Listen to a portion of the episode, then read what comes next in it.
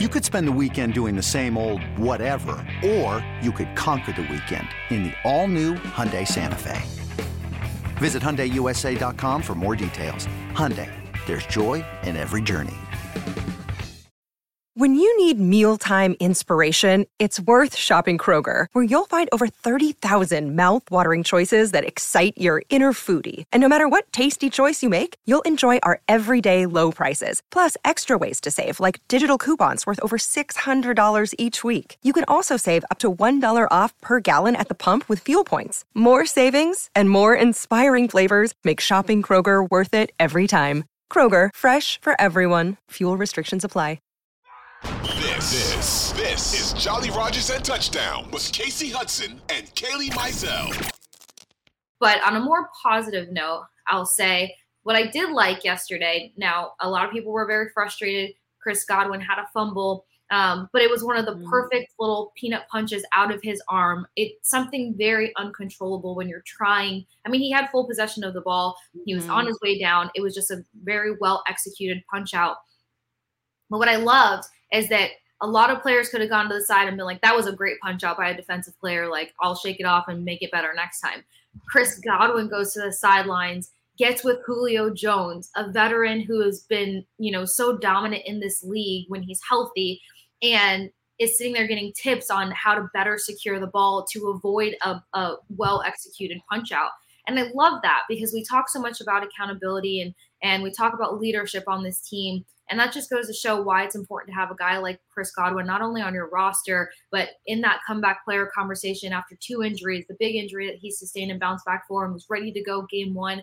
Then you got the other injury that he um, racked up early in the season that could have probably played off the initial injury. And then now you're here at over a thousand yards and you're not relying on any crutches or excuses for any shortcomings or you know unfortunate plays that happen of course he had a fumble last game and that sucked. So all over the twitter storm was chris godwin and these fumbles oh my gosh. But it wasn't entirely his fault but he took full responsibility for it. And i just love the fact that he went to the sideline went and paired up with a vet got some tips and tricks. And what i love too is that on the next drive or the next catch that he had in the game, you kind of saw him shift his positioning and his grip on the ball to make sure that, you know, I'm going to start practicing this now. So individually, there's probably guys that took that week 18 practice game while I'm in truly to heart, truly to form. And I think Godwin was one of those guys. Um, something else that I completely forgot to mention, guys, is that Mike Evans was actually ruled out in, right before the game started or right as the game started with an illness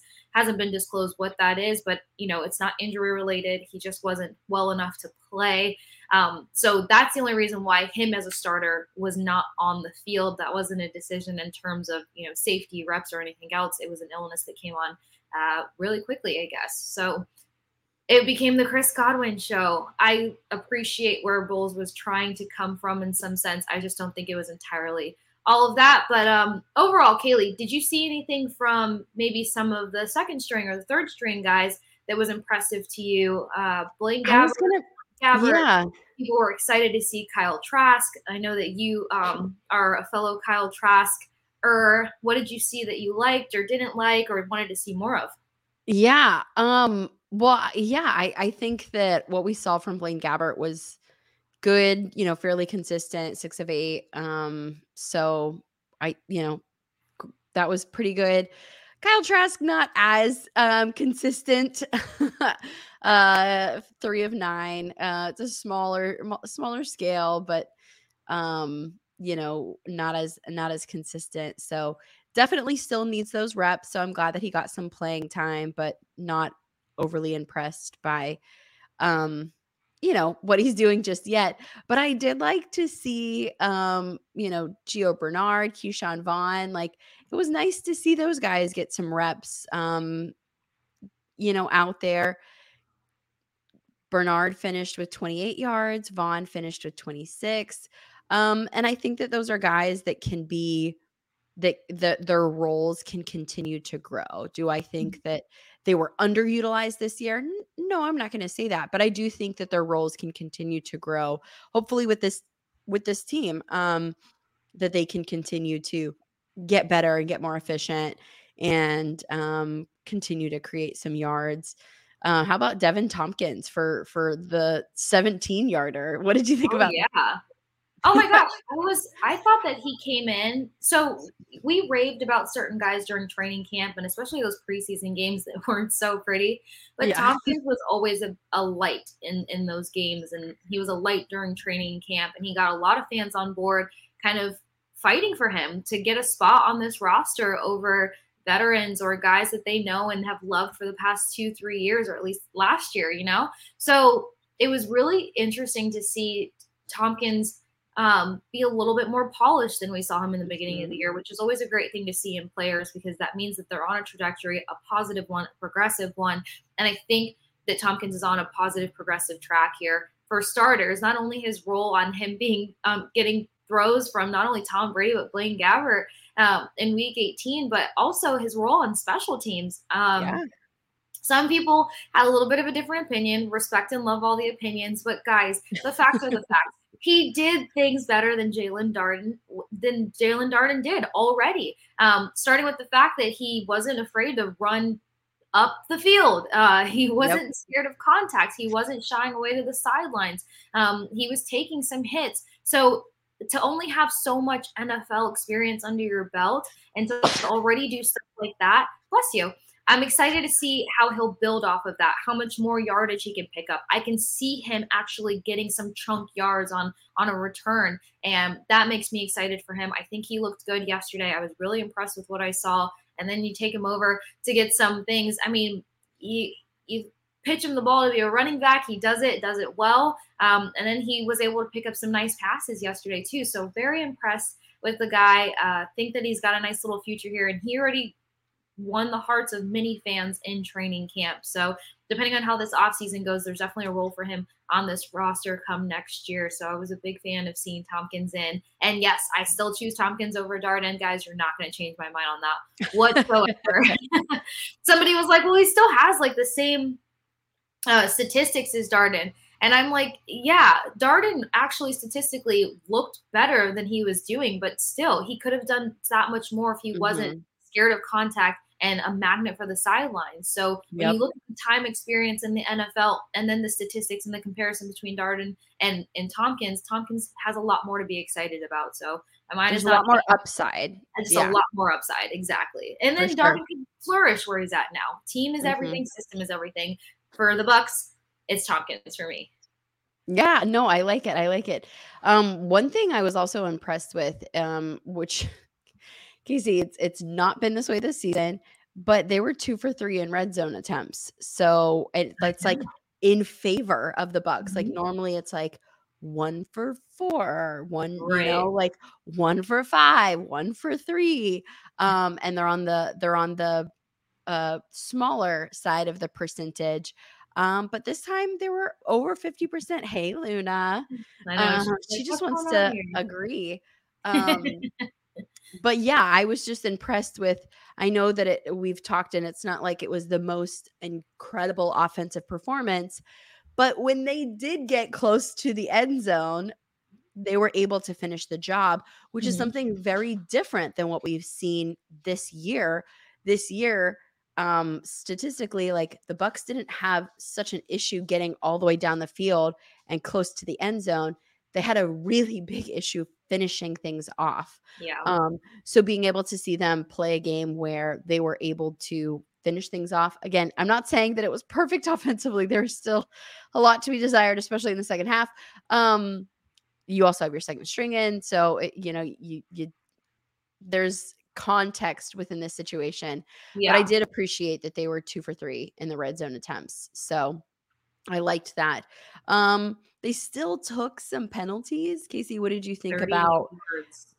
about yeah, uh, some of the penalties that they took because that's something that has cost them before. Yeah, and once you get into the playoffs, that is definitely going to need to be cleaned up the scary part, and I've defended him on here as much as I possibly can, and then he went down with injury for weeks, is uh, Luke Goedeke.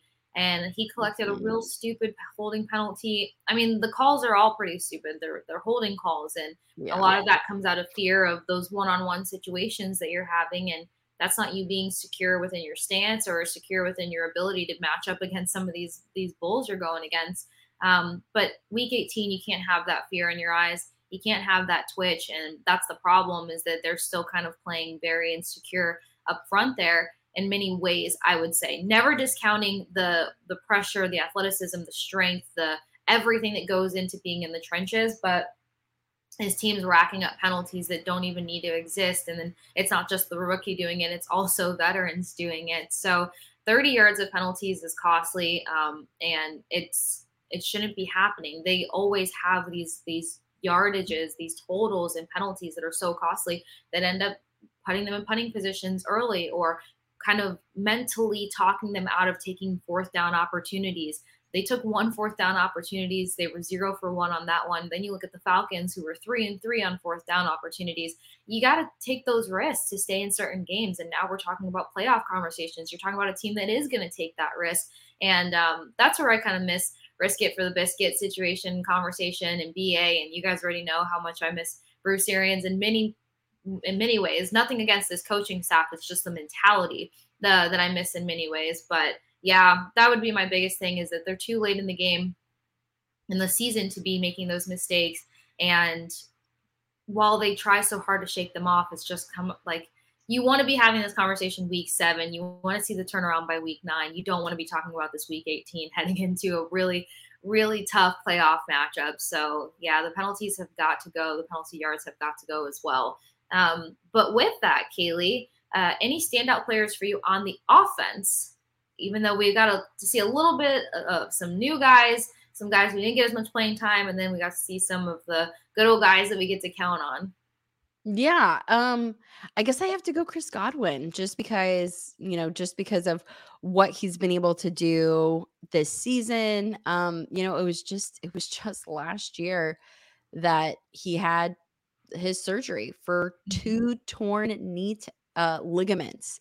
Um, so it it wasn't like oh that was such an insane day for him. It was mm. six passes, fifty five yards, but to cross that one thousand yard mark, that's really special, and I think that he deserves some kudos for that. Yeah, and his leadership. I mean, just the yeah. person that he is on the field always deserves credit. So love him for your standout player. Um, I'm gonna okay. So I had to tweet this yesterday. Sorry, not sorry, but you love to see success for Kyle Rudolph. I do. Mm-hmm. I was I was ecstatic about this signing. I've been disappointed all season that he's barely been utilized. I think he had a lot more to offer. You saw his enthusiasm in training camp. You saw that he, you know, he told media, "I'm gonna, I, I'm gonna probably irritate Tom Brady because I'm gonna stick to him like glue. I'm gonna ask questions. I'm gonna learn. I'm gonna absorb." Mm-hmm. And you know, if you paid attention to his career in Minnesota, he did that. He stuck to his quarterbacks. He absorbed. He learned. He was a clutch guy in many ways. Um, so I just think that Kyle Rudolph doesn't get enough credit. I think a lot of people counted him out before giving him a chance. So I was ecstatic to see him not only get in the end zone, but be used, get his 50th career touchdown, get his first touchdown as a Buccaneer. And while the chances are slim to probably see him in a Bucs jersey again, uh, I'm going to soak it all in. So he is my standout player for offense and a nice opening drive for the Bucs.